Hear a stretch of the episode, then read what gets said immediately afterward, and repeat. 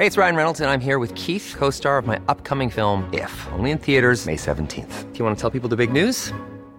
All right, I'll do it. Sign up now and you'll get unlimited for $15 a month in six months of Paramount Plus Essential Plan on us. Mintmobile.com slash switch. Upfront payment of $45 equivalent to $15 per month. Unlimited over 40 gigabytes per month. Face lower speeds. Videos at 480p. Active Mint customers by 531.24 get six months of Paramount Plus Essential Plan. Auto renews after six months. Offer ends May 31st, 2024. Separate Paramount Plus registration required. Terms and conditions apply if rated PG. Burrow's furniture is built for the way you live. From ensuring easy assembly and disassembly to honoring highly requested new colors for their award-winning seating, they always have their customers in mind. Their modular seating is made out of durable materials to last and grow with you. And with Burrow, you always get fast, free shipping. Get up to 60% off during Burrow's Memorial Day sale at burrow.com slash ACAST. That's burrow.com slash ACAST. burrow.com slash ACAST. Hiring for your small business? If you're not looking for professionals on LinkedIn, you're looking in the wrong place. That's like looking for your car keys in a fish tank. LinkedIn helps you hire professionals you can't find anywhere else, even those who aren't actively searching for a new job but might be open to the perfect role. In a given month, over 70% of LinkedIn users don't even visit other leading job sites. So start looking in the right place. With LinkedIn, you can hire professionals like a professional. Post your free job on linkedin.com slash people today.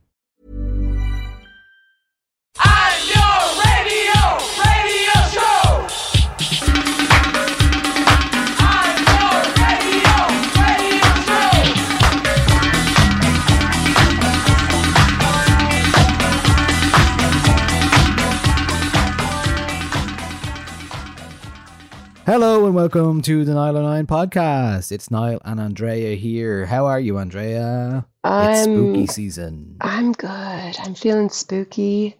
Um, Well, just as well you're feeling spooky because this is a spooky episode. We have a spooky guest talking about spooky music. maybe our spookiest guest yet. Apart from that So, time yeah. we had a ghost, but we couldn't put that out yeah. because Yeah. corrupted the files. and It was a whole thing. Yeah. Uh, but this, no, we, the, the files are good. We talked to a composer, and Matthew Nolan, about uh, his work for Púca Festival, which is happening uh, this weekend in the Samhain Festival, Púca Festival, in Athboy Trim Drogheda Slane Castle in Ireland, where pretty much where Samhain actually began. hmm Andrea. So that's fun. Then there's loads of stuff happening as part of um of Púca Festival, lots of gigs and stuff, which uh you can find out more about on pukafestival.com. But we thought it'd be nice to chat to Matthew, who has done uh, some projection and uh, and audio stuff um, for for the festival. Uh, things called double take projections um, on Slane Castle itself, and then in the woodlands at Slane Castle. Um, so really interesting um, ideas, and we talked to him about some of his favorite kind of horror scores and, and kind of inspirations, Yeah. and also we have uh, the the the uh, piece of music that he uh, composed for uh, Púca Festival as well. And Matthew was formerly in a post rock band called 3epkano, uh, you may know, and uh, they were a band that performed a lot of original live scores for classic um, films like The Cab- Cabinet of Dr. Caligari, Metropolis, uh, Faust, Nosferatu, and more. Um, so we're going to get into that as well. So uh, yeah, um, Andrea, uh, it was it's a great Yeah, chat, we already know it's a great uh, chat. Look, I loved I love the spooky season ones. I love the I think it's you know, sometimes you feel like you're you're maybe worried you're worried about like, you know, repeating yourself, but I think there's enough here that like it's it's it's nice and uh, Matthew is very Well, there are some scores that Matthew discusses here that I've never heard, and there's one or two that you were unfamiliar with, and then we also got to chat about some classics as well. So yeah, I think this is a well-rounded chat, and um, Matthew's very clever. So yeah. So I you will- enjoyed listening to him talking about music. You will enjoy. Um, it's uh, patreon.com forward slash 909 to support us. And Andrea has a ghost newsletter. Woo! Yeah. Um, how, how appropriate. the uh, link to that will be in the show notes because I don't remember the the URL. I'm sorry. I also have a podcast. Listen to that. Yeah. Uh, what's the name of the podcast? My favorite album with Andrea Cleary, season one out now. Season one. Look, all the show notes, you can have a look there, including a lot of uh, uh, links to uh, Spotify playlists of all the tracks that we play on uh, the podcast as well. Um, so do go and do that. But for now, do enjoy our chat with Matthew.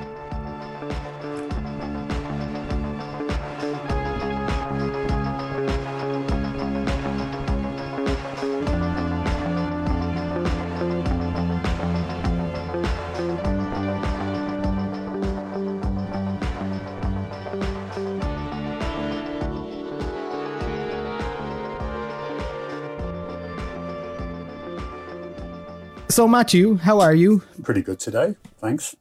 Good, good. So, you are um, actively involved in the uh, the Púca Festival um, uh, this year in terms of it is the Samhain Festival that happens across Meath and Louth uh, from October 23rd to the 31st, of course, for Halloween Athboy, Trim, Drogheda and Slane Castle, which is where a lot of the things that you are involved in are are taking place. So tell me a little bit about um, what what you've done for the festival this year, because I guess the background might be, you know, I know you from um, doing uh, stuff before, like uh, silent uh, cinema soundtracks, live Yeah. soundtracks, and stuff like that. So tell me a little bit about your background and, and how you came to want to scare children Um, at a well, festival. I, I've always wanted to scare children, Niall. Um, this, this, this is nothing new. I'm, I'm just getting better at it as I get older. Um, and, and certainly become, becoming a parent helps you refine those skills because you've got children to practice on, right? yeah, but yeah, you- you're right. My my kind of kind of I guess relationship with, with film music and actually with, with music for horror film goes back nearly 20 years to the beginnings of a, of a band that I started in the early noughties called 3epkano. And our specific kind of brief was to, was to try and take some primarily German expressionist film and try and, you know, offer them to contemporary audiences in a, in a, in a kind of reimagined way. Um, and I think, you know, for, for me, it was uh, about taking these beautiful films that for a lot of the time have been kind of sitting on the shelf. I mean, certainly cinephiles would be more aware of, of the, the legacy of this national cinema from Germany. Um, but they didn't often get theatrical presentations. And I thought, wow, wouldn't it be interesting to kind of marry something very, very modern, very contemporary with films that are, okay, they're nearly 100 years old, but in truth, I think they feel very contemporary and modern as well, certainly in terms of the types of issues and themes that they're exploring and the manner in which they're trying to unsettle us as, as viewers or, or as spectators. So there's something kind of universal there that has kind of stayed with us or stayed embedded within the, the horror genre for, for over 100 years. So I began by writing music or creating a, a sound world for, for the cabinet of Dr. Caligari.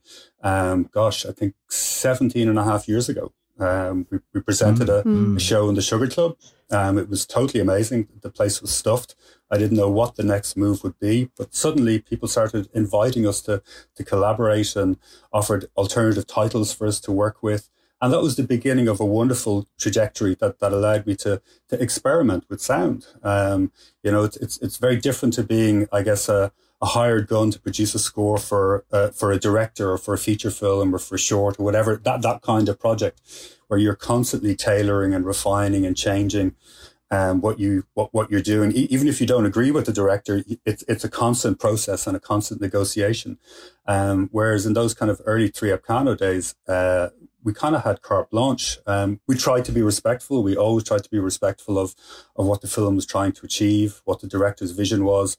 Um, but we also saw uh, an amount of scope for, for for experimentation, and that's where it all began for me. So, so kind of stepping into you know the the, the, the world of the Púca Festival um, probably came on the back of working closely with the Bram Stoker Festival for several years and, and, and quite a few commissions from those guys going back to 2015, 2016.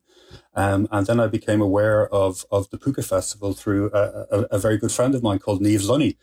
Um, she was started working for them about three and a half years ago. And when they initially got the, or the company curated place initially got the tender from, from Bord Fáilte. So I've been with them for nearly three years now, Yeah. making things and doing things and contributing to this world that they're creating. So tell me a little bit about what you've done for this year's festival.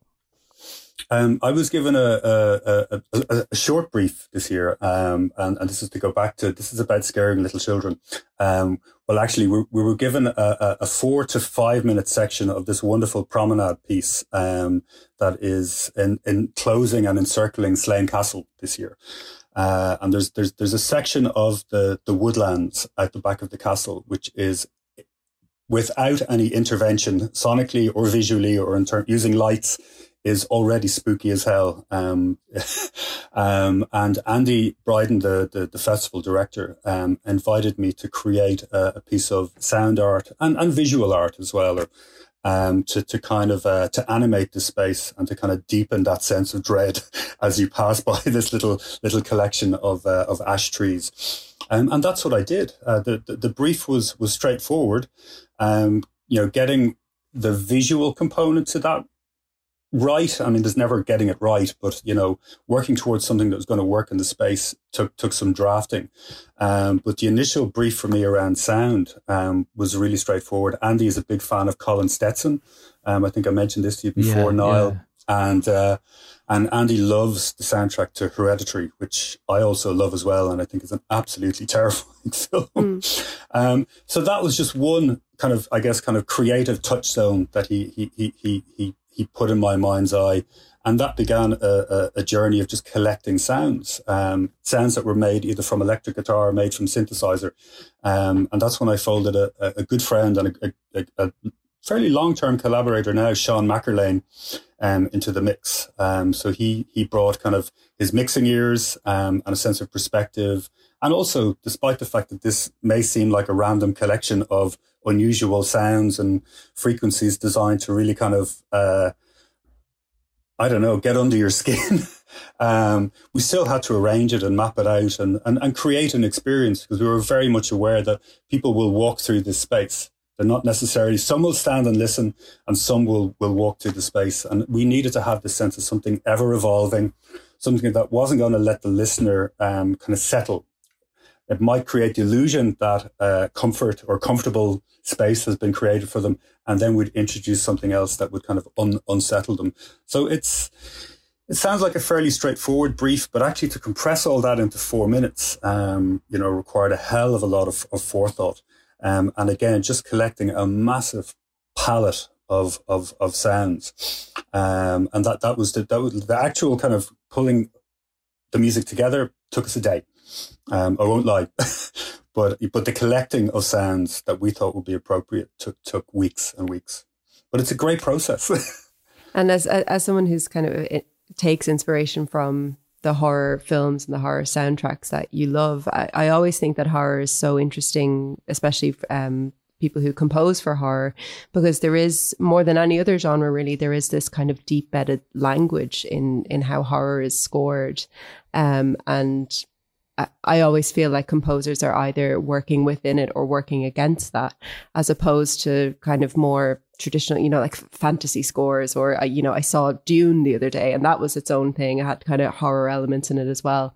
Um, what, what, what kind of what elements um and, and we will probably talk about a, a, a few of them when we get onto your your tracks here but what what would you say are the kind of the core elements of horror scoring, even in terms of instrumentation, different tones, different uh, how how different tones work with one another that you find particularly interesting and that you find crops up in in your work? Well, I, I- think what I keep returning to whenever I'm presented with a brief like the Púca one, or if it's you know a, a more extended kind of feature, is uh, I don't think about instrumentation necessarily first. I don't. I certainly don't think about kind of melody or harmonic structure. The first things that I think about are texture, um, and and it is about building a kind of a, a set of ideas that I think somehow map onto or ins- or, or kind of align themselves with what's happening vi- vi- visually, um, or the visual texture, as it were. Um, and once I've got that, then it is about kind of you know kind of teasing out kind of ideas. I tend not to think in too o- overtly musical terms when it comes to horror soundtrack. I think that comes at the at the very end. Mm. Um, That's really I think- interesting. yeah, I think I think obvious motifs um, tend to be leading um, when it comes to horror music. Um, I also think you know most of what I really enjoy within the, the horror genre. This is a very general kind of kind of comment. Is that horror at its best um, is manipulating manipulating you through what it's not allowing you to see and what it's not allowing you to hear. Yeah. So, so the movement between sound and the absence of sound for me in horror is is really important. So, understanding where space is required and then what kind of texture to introduce is for me the beginning point of any uh, attempt to, to create music to accompany a, a, a horror movie. Then after that, you kind of think about instrumentation. If the you know if I want to think through you know leitmotifs or, or some recurring motifs that, that that might serve the film well, then I'll start thinking along those lines.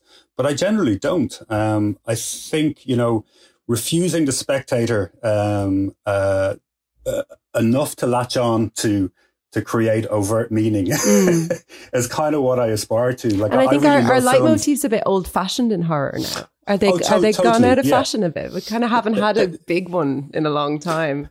No, we, haven't. And, Yeah. and I think, I, I sometimes think that, you know, a lot of film music as it's evolved into in the last kind of 10, to 15 10 to 15 years has probably in some ways become a little bit lazy Mm. in that it doesn't use leitmotifs Yeah. where they could be, you know, really serve a huge dramatic um, or narrative Mm. uh, uh, function. Um, but I can also understand why that sense of texture, using that full frequency spectrum that you can explore, um, especially in modern theaters, um, and all of those sub frequencies that you can use. Um, in a way, it's, it's, it's, I'm not saying it's easy, um, but you can go into that part of the frequency spectrum and do amazing work Yeah. very quickly.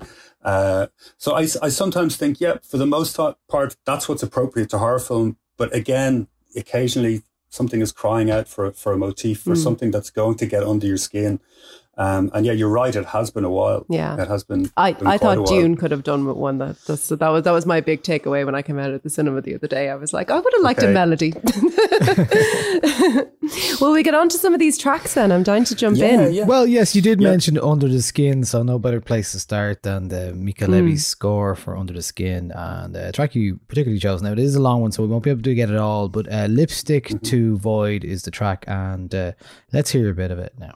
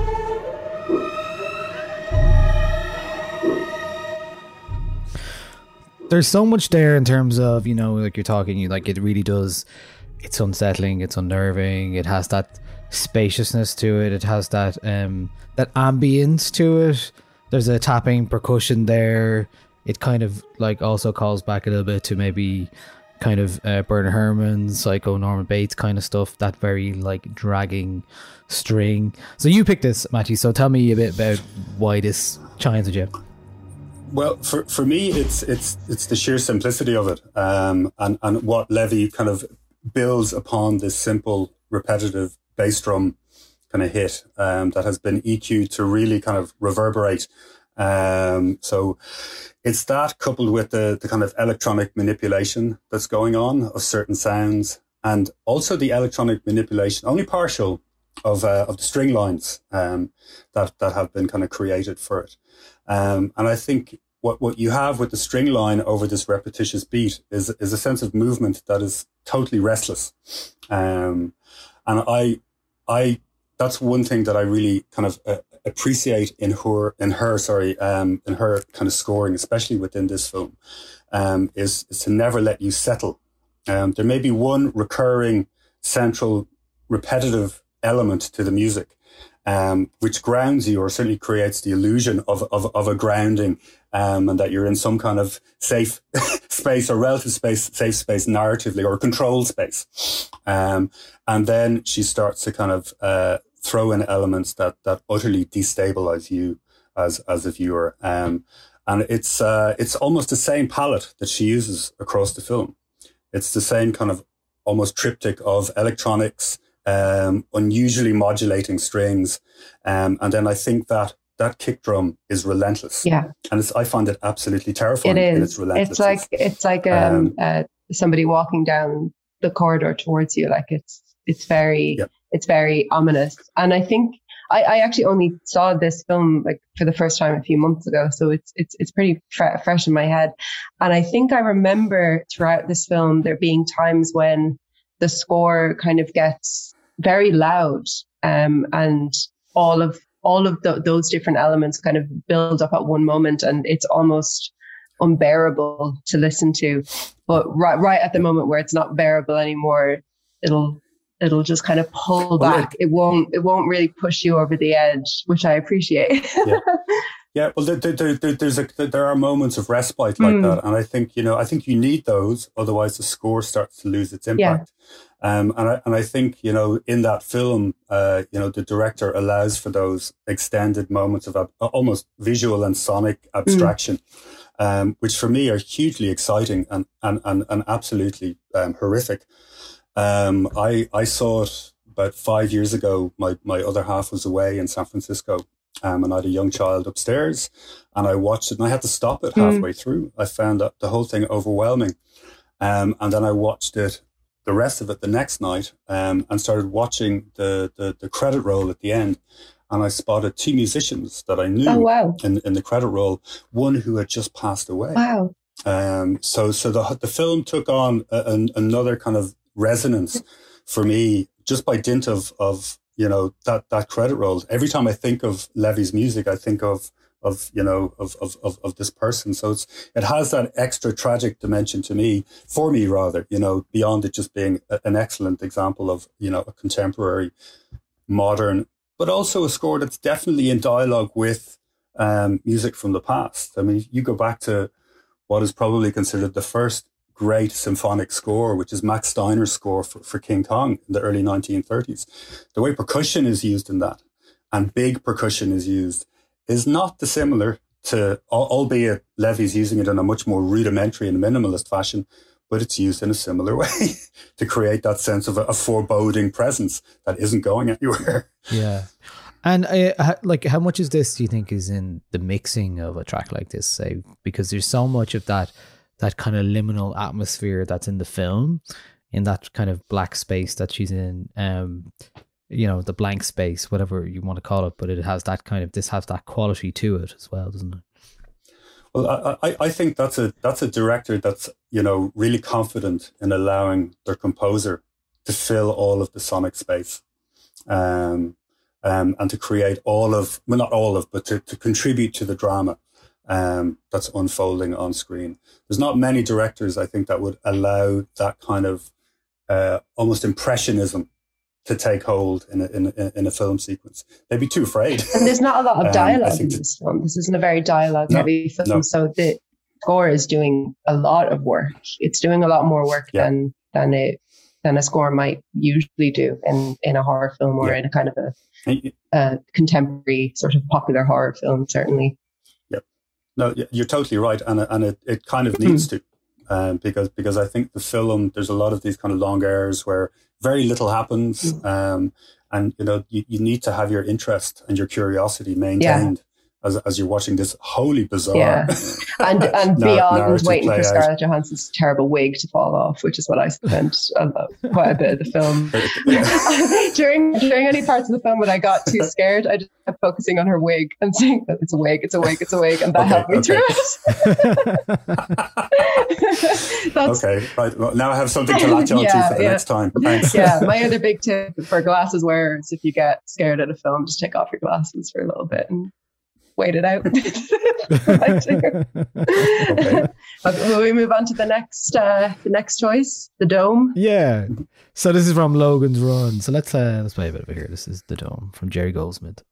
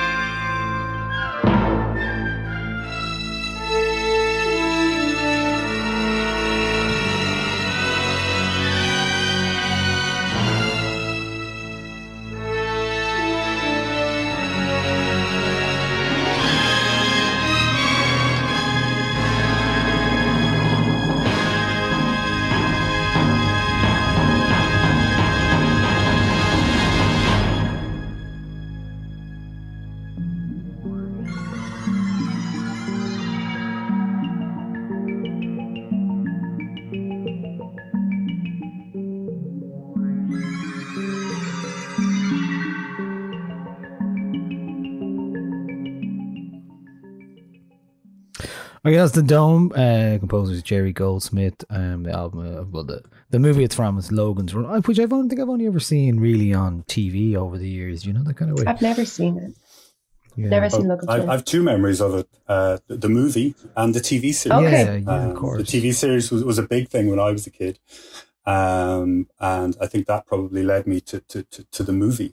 Um, and it's a movie that I kind of revisit regularly. And, and it's, it's, it's a film that I treat more as a horror movie um, than a, a science fiction film, as it's often kind of, I kind of ill, poorly categorized as.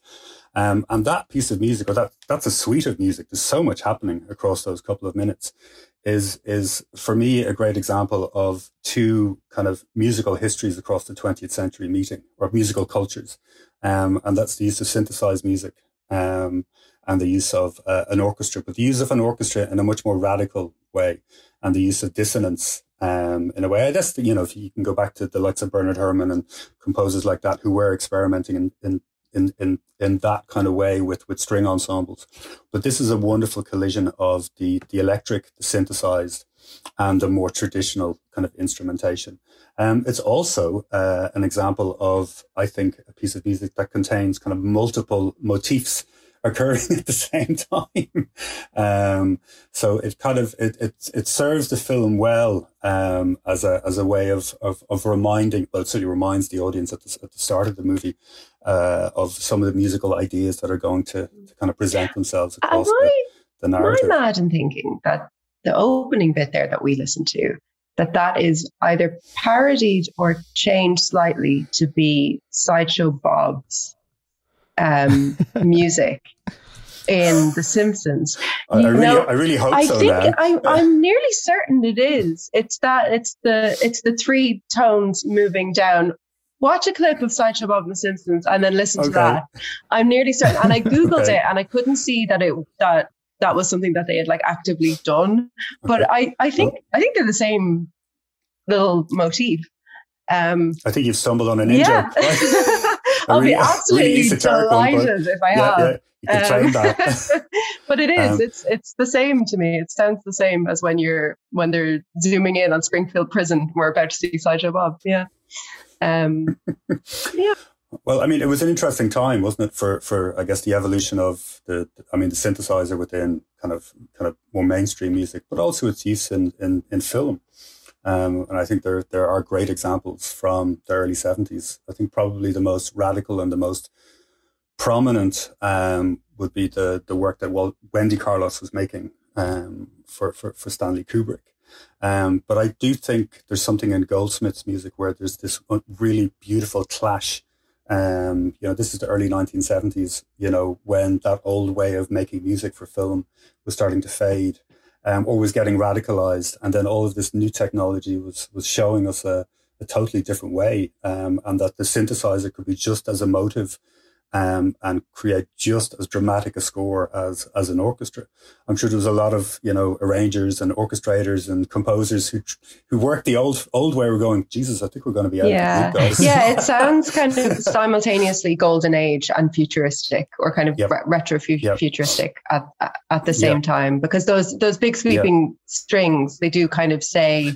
Hollywood production. But once once you bring in that that synthesizer, which to us sounds kind of it, it does sound like 1970s synthesizers, and oh, Well, it's it's, it's, it's and so dated, you know. charming because of that. And I mean, I, I think you see that kind of returning now, though, like little motifs like that in Stranger Things, and It Follows, and there's a few horror scores that have sort of been, like harkened back to that to that sound, just because I think it is so charming. But I suppose at the time, yeah, it would have sounded quite futuristic and a bit scary because of it in a cyber Yeah. film. Li- like I said, I think I think that almost uh, the the history of of film music up until that point is there embedded within that suite. You know, going all the way back to those early symphonic works. Um, you know, right through to the more kind of um, modernist stuff, or you know, certainly the, the the the more dissonant stuff in the in the late fifties and early sixties, and then the, the elements of the the dissonant brass and dissonant string arrangements in that, and how they dovetail seamlessly into the electronic sequences um, which also are quite dissonant, um, are just, to me, it, it's astonishing that a composer was able to move between these two spaces. Um, whatever that is, fifty years ago. yeah. Um, Very good. Okay, so your next choice is actually a Russian composer, and I believe is, is Mhm. this the one of the reasons why your band was called um? It is, Yeah. yeah, yeah. it's deep, deeply pretentious, uh, as as as I'm sure we can all agree. But yeah, we, the, the the name was borrowed from from Andrei Tarkovsky's film Mirror. Um, but this piece of music is uh, is by uh, Edward Artemyev, who was uh, quite a, a significant significant collaborator um, of of Tarkovsky's, and this is a, a, a section or a sequence from um, from his great science fiction movie uh, Sol- Solaris, um, and again we're back to kind of uh, a kind of minimalist kind of musical terrain. This is almost ambient um, music, but if you listen carefully, there's and if you listen, there's a kind of there's kind of granular detail here um, that I think is quite radical um, and avant-garde. You know, given that it's what what it is now. The, the movie is 50 years old next year. Right. Yep. Okay. Well, let's uh, play a passage from this as well.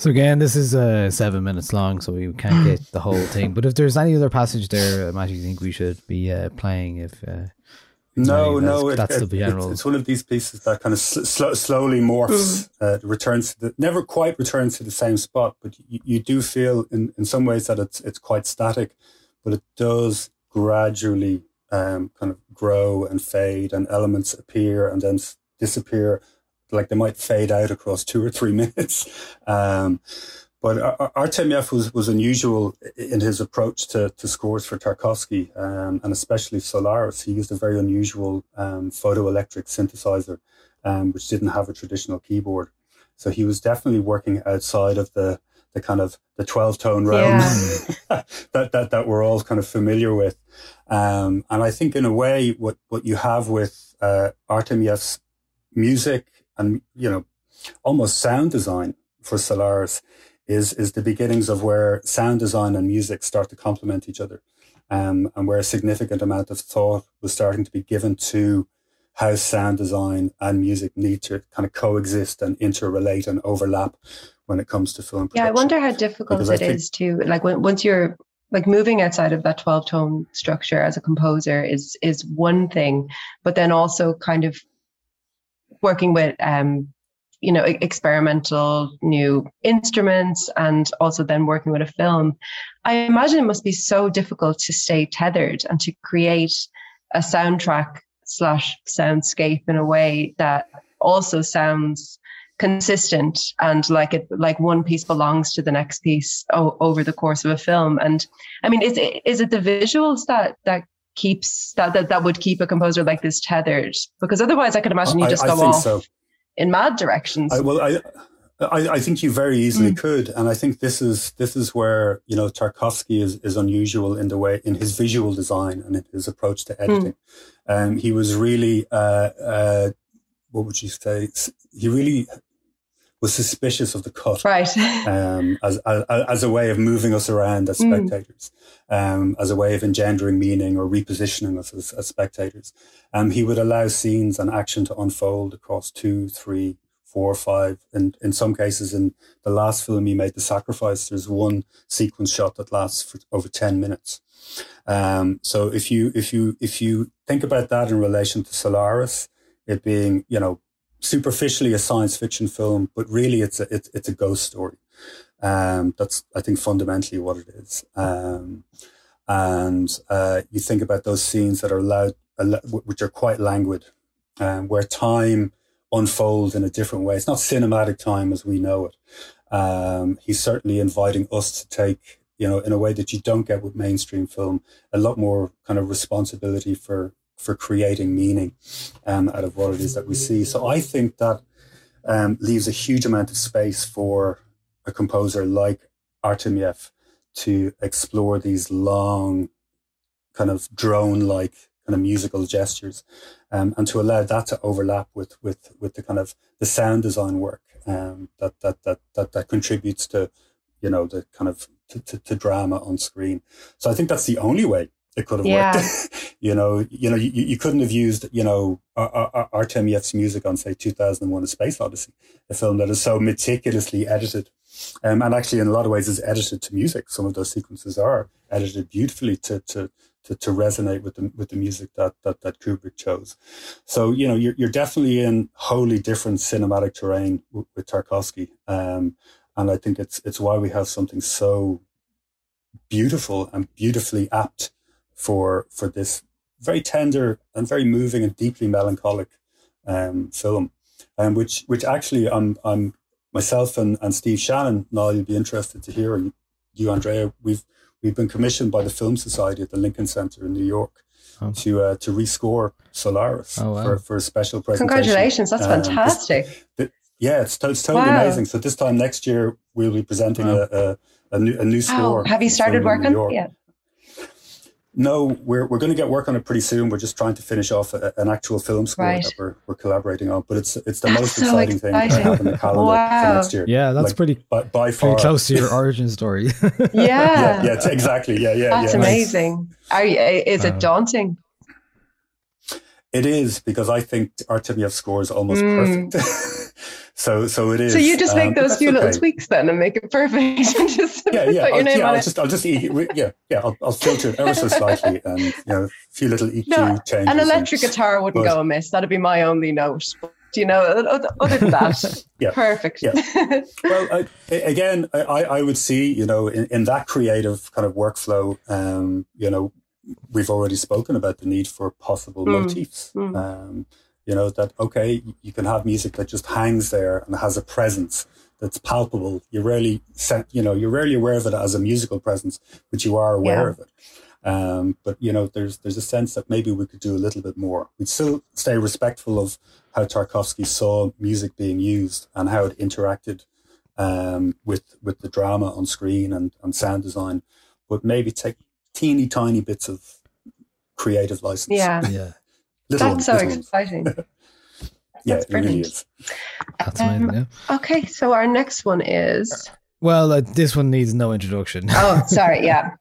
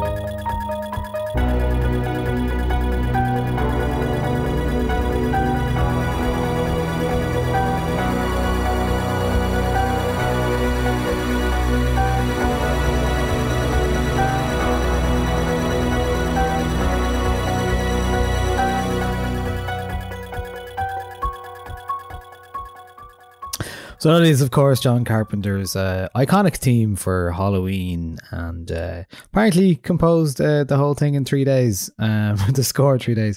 And he said that that rhythm was inspired by an exercise my father taught me on the bongos in 1961, the beating out of five four times. So that's where he said he got that. So yeah, simple, simple but effective. and and that's it. You know, I mean, I think it's a great example of how uh, you know synthesized music or electronic music can create something just as as lush, just as present, and something just as potent as as as an orchestra.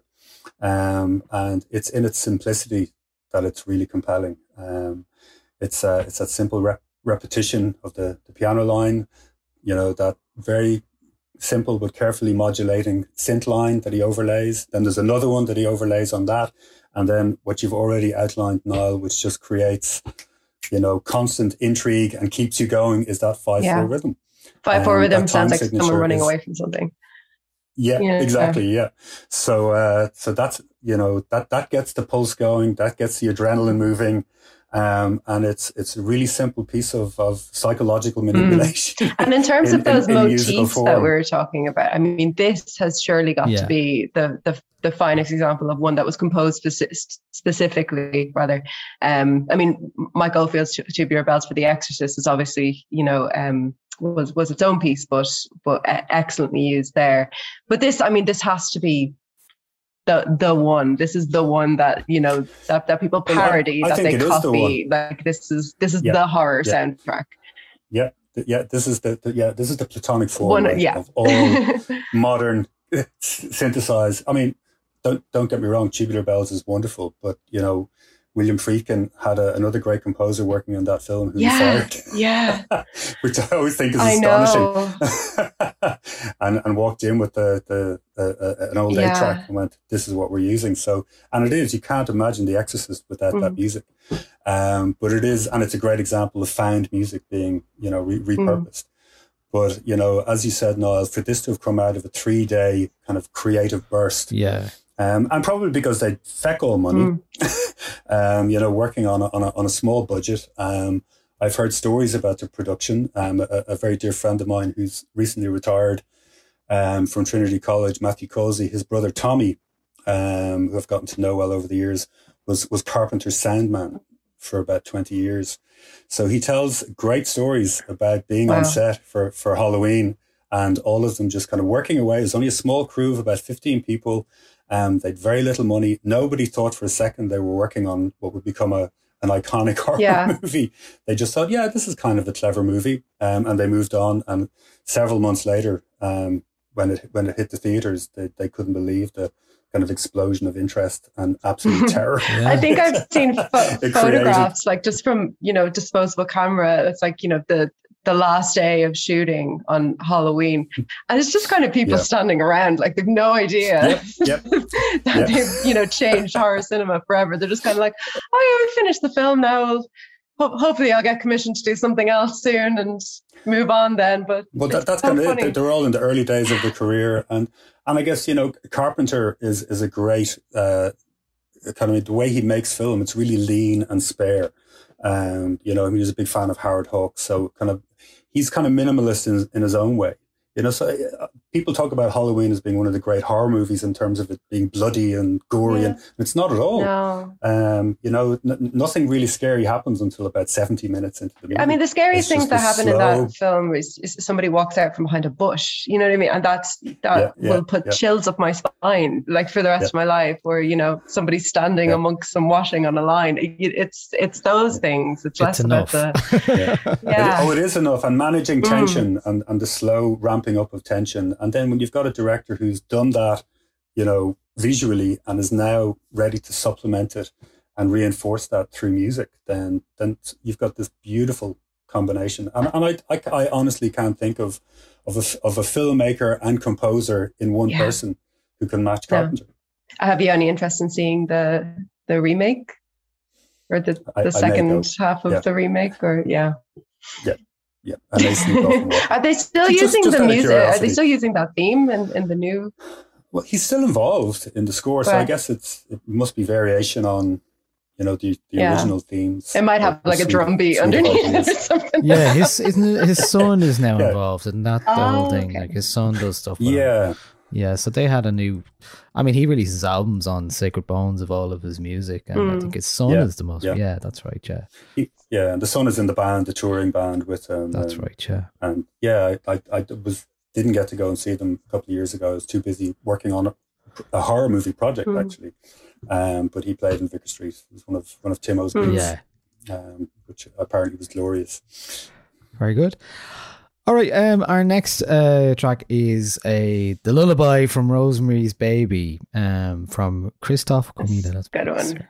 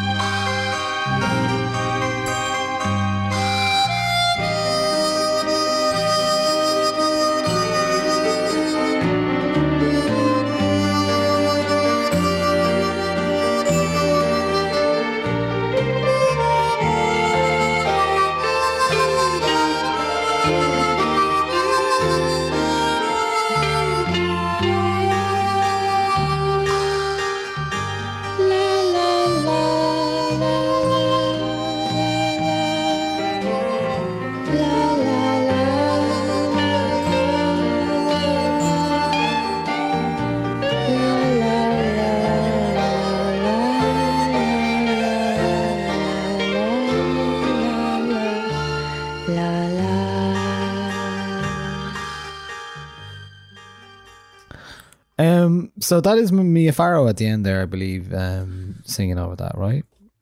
Yeah. Um, Yeah. kind of just a bit unnerving again. It's just like, like, um, not sh- sure well- what's going on, so I'm just gonna la la over the top of this. Well, well n- n- now that I think about it, there's probably much more unnerving variations on that Mm. yeah, um, u- u- utilized within the film. But you know, f- for me, it's it's that meeting of uh, you know, uh, uh, and in what is a relatively what we assume is a relatively innocent childhood song or a song that you know would traditionally be sung or for children, and being quite radically re- re- recontextualized. It's also an example of of uh, of you know something that's more from the jazz idiom, kind of mo- moving its way into into kind of mainstream film scoring. Um, and you know, Christoph Komeda is one of one of the great um, kind of jazz composers, um, or, or composed within that kind of idiom. Um, so you know, for me, it's it's it's not the great example of of of jazz being used in film, but it is an unusual collision of you know music that we associate with relative innocence. um, uh, that particular idiom being overlaid um, on a, a film that is deadly, deadly serious. I mean, it's there are kind of gothic comedic moments in it, but it's a film that absolutely terrifies me. It's it's one of a, handful of films I saw when I was far too young. Oh no. Um, up there with yeah, with The Exorcist. I think when I was about eight or Mm. nine. These are real d- the kind of defining, formative moments for me. Unfortunately, or fortunately, I Mm. don't know. The other was Dawn of the Dead um, when I was around the same age, and Rosemary's Baby. Not a good thing to be showing children, but you know, it was the eighties in Ireland. not enough fun. yeah, but I what I love about that that particular section of the score is that if you were to listen to it divorced from the context of the film, up until Mia Farrow starts singing, there's not a massive sense of foreboding in in the. I mean, it it it's quite romantic or maybe a bit melodramatic or something. It's really sweeping and um, there's a big focus on melody. And I think if you were to listen to it aside from you, you think it reminds me of like the the opening numbers in um, in Inglourious Basterds, for example. Um, I think that I know Quentin Tarantino is a massive, massive fan of of, of this film, so I, I can imagine that that was a bit of a touch point for him there. But um, yeah, it is. it- It's quite a sweeping, romantic sounding score, which which is fitting, I suppose, um, in terms of how you are wrong-footed within the film about what what you kind of think it's going to be about and what it actually is about. You know. Well, it's it's the use of that that kind of simple motif. You know, you you see it again in in, in Nicholas Roeg's um, "Don't Look Mm. Now." Um, you see it in um, that film from about like, "Let the Right One In." yes. Yeah. si- similar motifs being Yeah. used. Um, and maybe it's fallen into kind of film music cliche, you know, to, to use that kind of melody Mm. um, um, when it comes to children or children in peril, but still bloody yeah works. i mean i think I, I think when it's not done well it's when you move into like nursery rhyme territory with Yeah, little Yes. children like skipping Yes. and doing the, the is that from the the freddy films isn't that in that and yeah, it just exactly. sort of like a twinkle twinkle little star but put it in a minor key or something i think that's Yeah, exactly. that's when it starts to get a bit cheap Yeah, yeah. but Yeah, here yeah, might it's here just might be the genesis of of um of so many of those kind of um iterations of of the I children's uh children's music being spooky as it should yeah, be so No. Our next track is from a film I'm not familiar with, so maybe you can tell me what it's like. And Nad- Nadja, so it's uh, Simon Fisher Turner and uh, of Species Nadja from 1994, um, a horror film um, directed by Michael Almereyda, right? You've seen the film, obviously, so I have seen the film. It, it's a David Lynch production, Ah. which should give you some insight into I see. and it, it's it's a loose, very loose remake of an old film from the 30s called Dracula's Blood. Okay, very good. So just to give you Let's play a bit of the track then.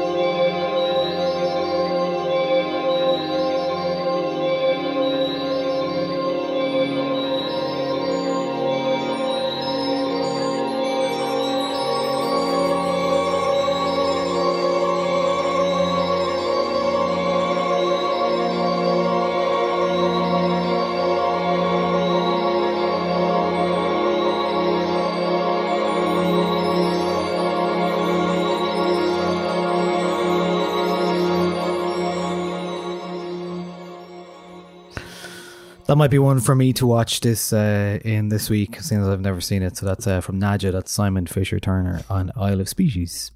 I think we're starting to see a pattern here with um with your choices in terms of kind of long drones and then uh, electronic drones, yeah. elements kind of coming in. Th- this one was kind of uh, inspiring for me. Um, uh, like I, I certainly wasn't aware of the film when it came out in the mid '90s. It was uh, four or five years later, um, and I was kind of drawn to it after um, obsessing over the the films of Hal Hartley for a few years, and seeing that one of uh, Hartley's go-to actors, Martin Donovan, was in this odd new vampire movie. So I I, I rented it out and sat and and, and watched uh, a very unusual. Uh, grafting of almost every not every but so many ideas from dracula films um, and vampire literature all crafted into this single movie set in in contemporary new york in the in the mid 1990s um, so the film itself is is uh, is is quite extraordinary as as this kind of kind of intertextual extravaganza.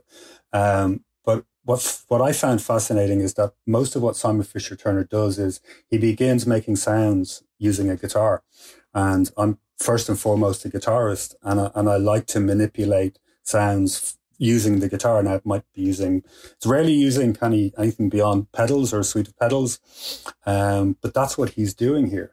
Um, there's very little by way of electronic music as we know it um, evolving across this piece. There are some, but for the most part, these are ideas that have, you know, started on guitar or have been repitched um, and and reconstituted to, to obviously to, to fit a sequence um, in the film. So that's I found this kind of inspiring um, to know that you can you can begin um, ideas on a guitar and end up um, with something that kind of detailed.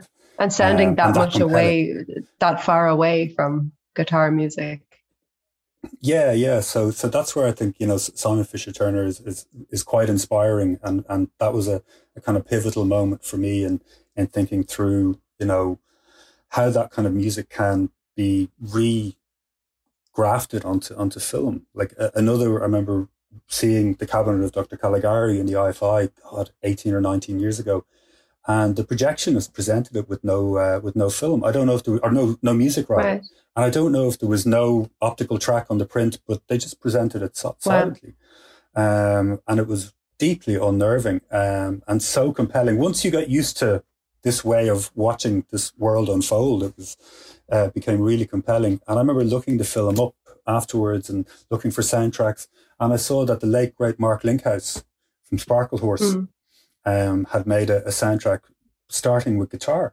And I thought that that's what inspired me to kind of start with a guitar, an electric guitar, and think, okay, this this is can be a potent tool for for for creating film music and especially for creating music for horror Yeah. Um, so so that that was kind of I, I chose that because it's it's as much inspirational um, in the way it's designed as as as for what it sounds like and and, and necessarily for Mm. the film that it came from. I think I've only seen the cabinet of Dr. Caligari Island as well. I saw it in a film studies lecture, and I can't imagine it would have played a. Yeah, I don't remember there being any music alongside it. Bloody scary though. Yeah. Oh, Bloody scary film. Even now, you know, yeah, yeah, Yeah, no, it it, it- it hasn't No, dated at all. Um, not at all. No, not at all. And actually, the, the last kind of film soundtrack gig that I did in Dublin was last February. Um, was uh, the 100th anniversary screening of Yeah. that with myself and Sean McElwain, Adrian Crowley, uh, you know, Neil O'Connor, Yeah, Niall, Solomon Drummond, you know, Neil, yeah, and and the great Barry Adamson. Um, it was great fun. We presented it in St Anne's Church, and then three weeks later, the shutters came down. We're we're back now though. It's fine. I know. I know. Yeah. Okay, so our final two choices are from uh, both from 2018, actually. So um, this is uh, Stuart A. Staples and the Fuck Box from uh, Hot the High Life, High Life, the film.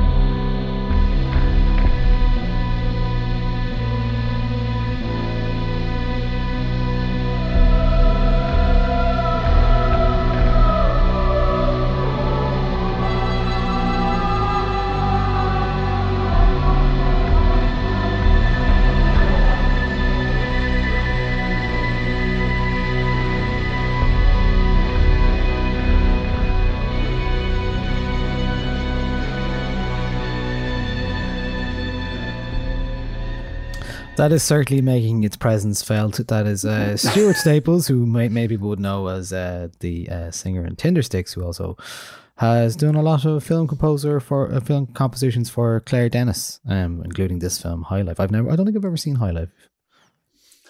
It's uh, it's deeply unsettling stuff. Um, I'm not going to go into any great detail about what's happening in this scene, um, lest my children burst in while I'm mid explanation. Uh, it would be wholly inappropriate.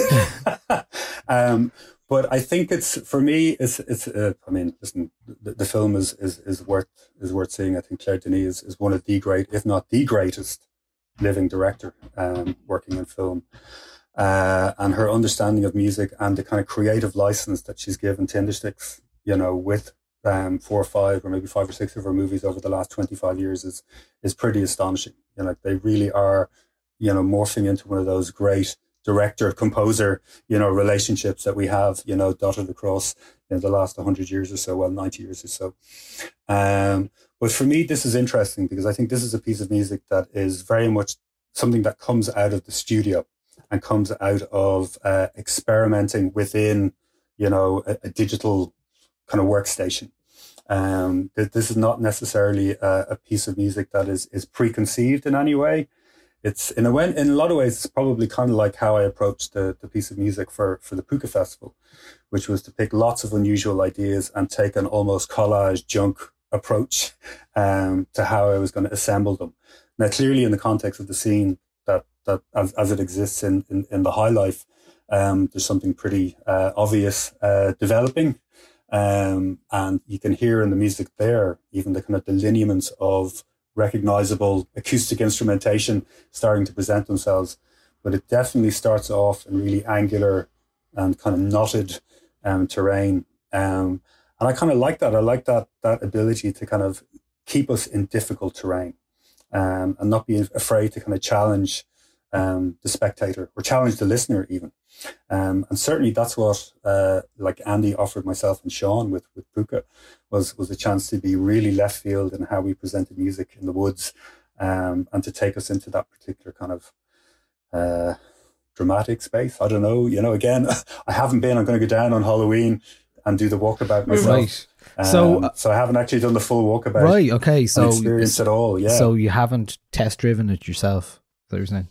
Like you haven't been there in the day. but dark. we have test driven it, but only our but only our section. Yeah, yeah. Okay, the whole Um, so thing, we, right, We of had, it- we course, had, yeah. yeah. So we had a tech day. So I want to see it as part of the, the Mm. you know, in a in a more holistic way, and just see if it does stand out. Yeah. And I hope it really stands out. Yeah. um, that, that that certainly that was the ambition for myself and, and Sean and for and for Kenny, the the videographer, um, and for uh, Catherine O'Malley, the dancer that we got involved to help create the the, the video. Piece. Well, we'll play some of Um, uh, this uh, your piece at the end now. Um, uh, but, Great. but the last, uh, last your last choice is uh, from unfortunately Jóhann Jóhannsson's uh, maybe like f- second last ever score, certainly the biggest one uh, for Mandy uh, before he passed away. Um, obviously uh, a film starring Nicolas Cage and uh, a very bloody. Uh, I don't know what you would call it. I still don't know how I felt about Mandy at all. I'm still like, I'm still unnerved by the whole Yeah. thing. Uh, but the track you picked is called "Forging the Beast." Let's play.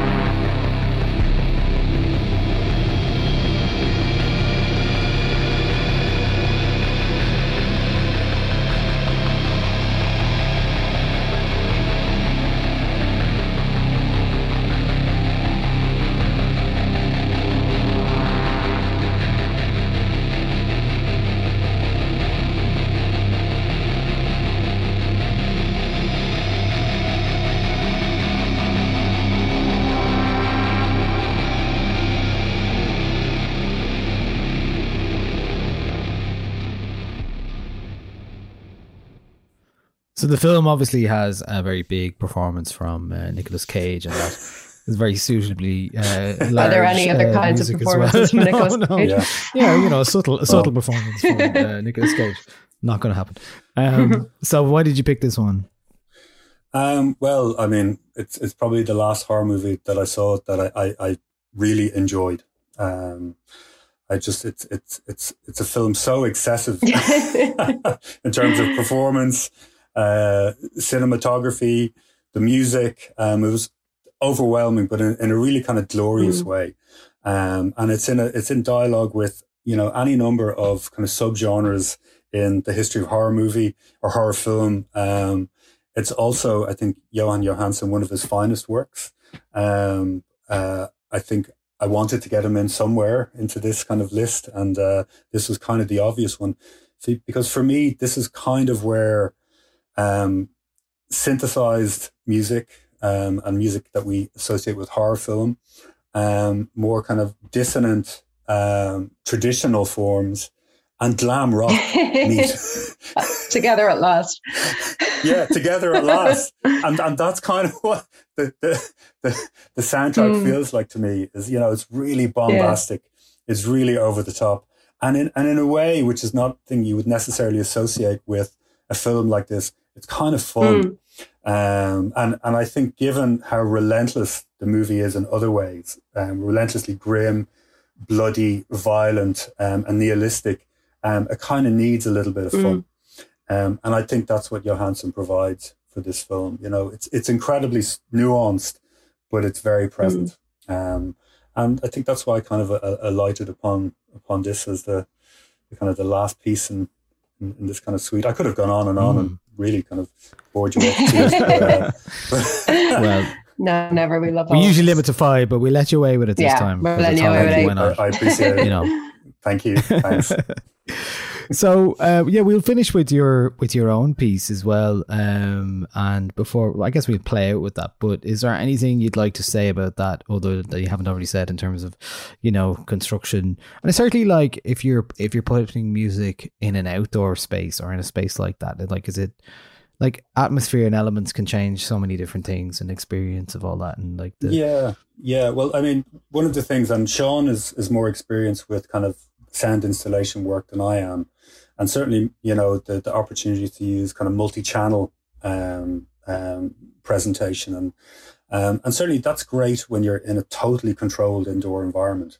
Um, we had to have a long think about just how clever we wanted to be outdoors, and to what extent that might diminish the impact of of the music. You know, if we had little elements over here, like if we had six speakers and you know stuff being kind of yeah f- filtering from all kinds of directions, was it going to dilute the experience? And once we were down in the forest or in the woodland wood area, um, we realized that it, would.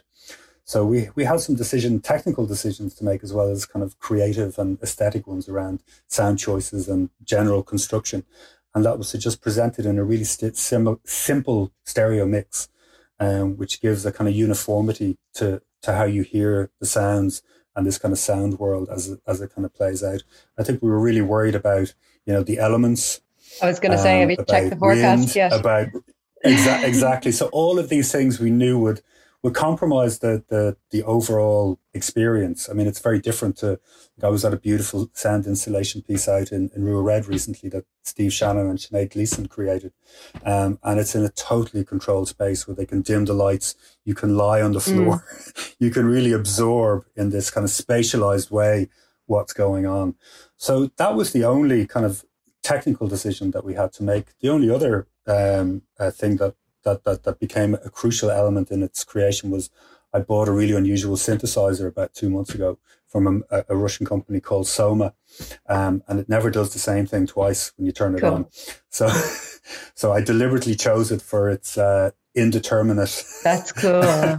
elements. So, so it was full of Mm. surprises. very good Um, so well that's, um that's me. I was just thinking there of, of this kind of uh, stereo mixing and stuff. One of the things I did last year, I think it was part of the Bram Stoker Festival, was uh, the Darkfield radio um, experience. Have you done any of those kind of things? I, I listened to it last year. It was Was amazing. the Eternal, the Yeah. bed one? yes, Absolutely yes. terrifying. Absolutely yes. terrifying. Uh, I think Yeah. uh, we may have talked about this before, Andrea, but the whole idea is you lie in your bed listening to headphones and the um, Yeah, we did This- talk about this last Halloween. you were trying to Yeah, get me to do it, and I was like, binaural nope. Yeah, yeah. scary. No, like I, I nearly, I nearly took it off after ten Me too. minutes, but I stayed. Yeah, I it was stayed with really it. hard not to. Like, it's so real. It's so real, and that is a that is a whole Yeah. other experience and a whole other thing that you know Uh, we wouldn't uh, be able to do normally. And Mm. you wonder then in the future, you know, obviously, the you know stereo like Dolby surround sound and all those kind of things aren't really you know taking off in people's houses as much as like they were maybe promised, but you know, I think there is probably scope because as as time goes on, mixing and producing gets better, and then it gets like, you know, even you're thinking about now the way somebody's phone on a TV screen is just so well mixed, and you're just like, is that my phone? You, know, you, you get those kind of feelings about you know um, sound mixing and stuff like that. But I think it, there's so much more um, to come in the future, which is also very exciting. Um, so Matthew, thank you so much. Uh, Thank for, you so much. uh, This is so sharing great. your choices guys. with us and Noel. talking to us about your work. Thanks, And yeah, Thank you. pukafestival.com if you want to find out more about Matthew's uh, work. And uh, we will share a link in the show notes as well. So, Matthew, thank you very much. And uh, have a have a spooky Andrea. weekend.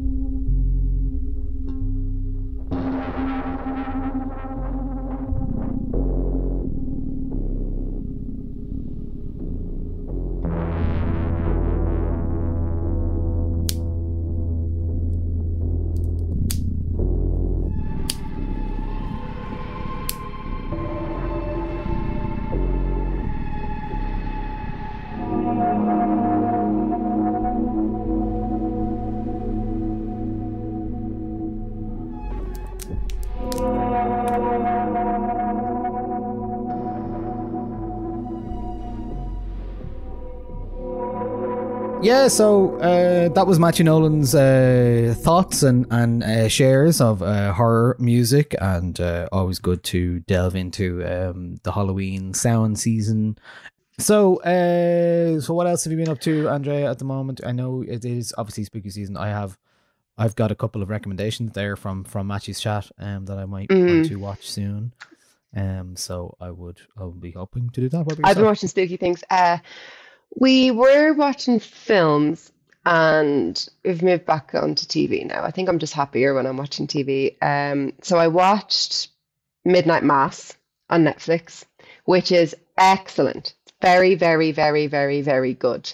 It's about a preacher who arrives at a small town uh, island community in America. He's a Catholic, no, he's not a preacher, he's a Catholic priest, excuse me. And um, and miracles start happening. Or do they? Spooky, spooky. Really, really excellent, really well written. There are two characters in it who are very Lovely. boring, and you're you're gonna just have to for the first couple of episodes. They will be talk. It's a man and a woman. They will be talking to each other. You will want to tear your eyes out. Although, I, although I think other people found them quite compelling. Like from what I've seen online, people are like, "Oh yeah, I love their car." I I hated them, um, but there's more than enough there in the priest and his um, helper person. You can tell I haven't been to mass in a long time. What's the, per- the you know the person who gives out the, the sacrament? Um, yeah, they're minister of the actually. I don't Eucharist. Is that it? Minister of the well, Eucharist. she's that's it. she's a, oh Yeah. she's a a wrong one. She's a right wrong one. Uh, so between the two of them, oh, it's very good, very entertaining, horror, gothic kind of, or no, more horror than gothic. And it's what's his name, Right. Matthew um, Thingy, who did Haunting of Hill House and Haunting of Bly Manor. Um, I can't remember his name. Uh, and now I've moved on to Bly Manor, Lovely. which is excellent. Um, really, really good so far. Um, Mike Flanagan. Mike yeah. Flanagan is that what you're talking about? Um, I thought Bly Manor was going to be one thing, and it's not at all. Like it's very different to what I thought it was going to be. It's not near. It's way more gothic than horror, which I like. Um, I don't really like jumpy, scary horrors, and this isn't. This kind of is for like the first episode, or maybe the first two episodes, and then after that, it's like it's just a drama, really. So, um, Yeah, I have watched it. I, I'll be honest, I didn't. Uh, Okay. didn't last. I'm getting really into uh, it now. I'm on like I think Uh, going on to episode five, um, and I think it's getting better as it's going on.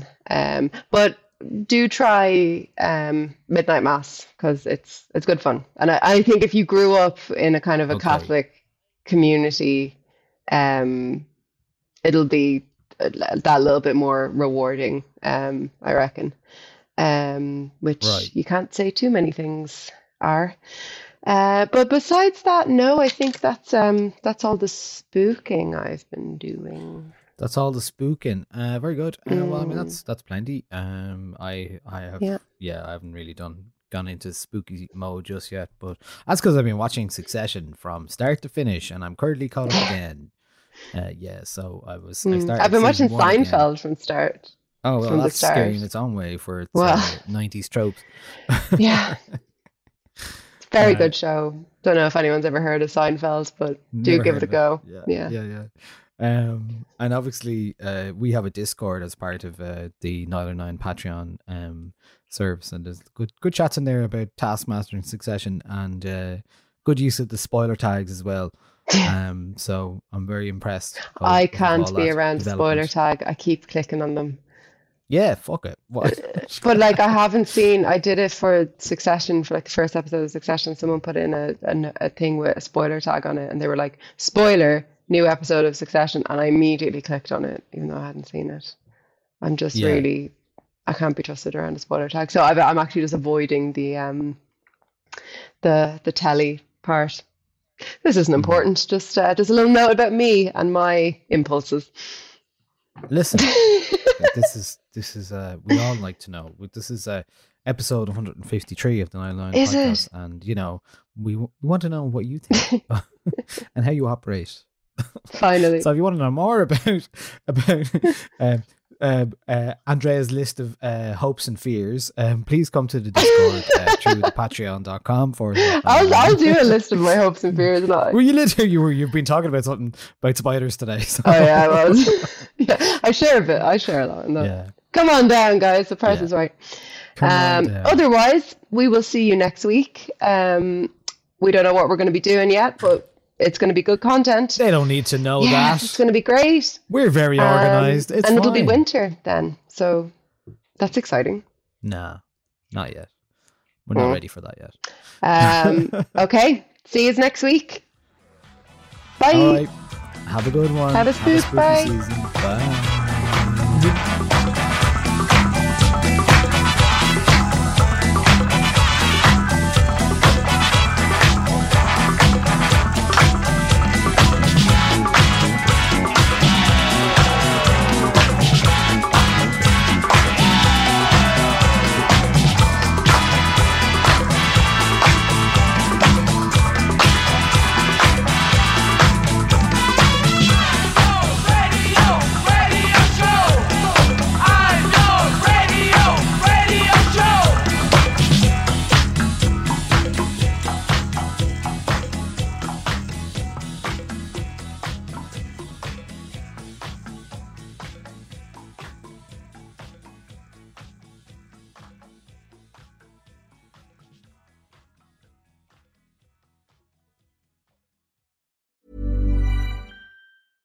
Hey, it's Danny Pellegrino from Everything Iconic.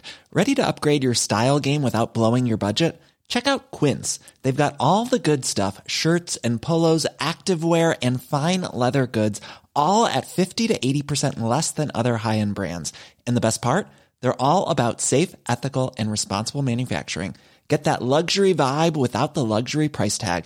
Hit up quince.com slash upgrade for free shipping and 365 day returns on your next order. That's quince.com slash upgrade. Planning for your next trip? Elevate your travel style with Quince. Quince has all the jet setting essentials you'll want for your next getaway, like European linen, premium luggage options, buttery soft Italian leather bags, and so much more. And is all priced at 50 to 80% less than similar brands. Plus, Quince only works with factories that use safe and ethical manufacturing practices. Pack your bags with high-quality essentials you'll be wearing for vacations to come with Quince. Go to quince.com slash pack for free shipping and 365-day returns. When you make decisions for your company, you look for the no-brainers. If you have a lot of mailing to do, stamps.com is the ultimate no-brainer. Use the stamps.com mobile app to mail everything you need to keep your business running with up to 89% off USPS and UPS. Make the same no-brainer decision as over 1 million other businesses with stamps.com. Use code PROGRAM for a special offer. That's stamps.com code PROGRAM.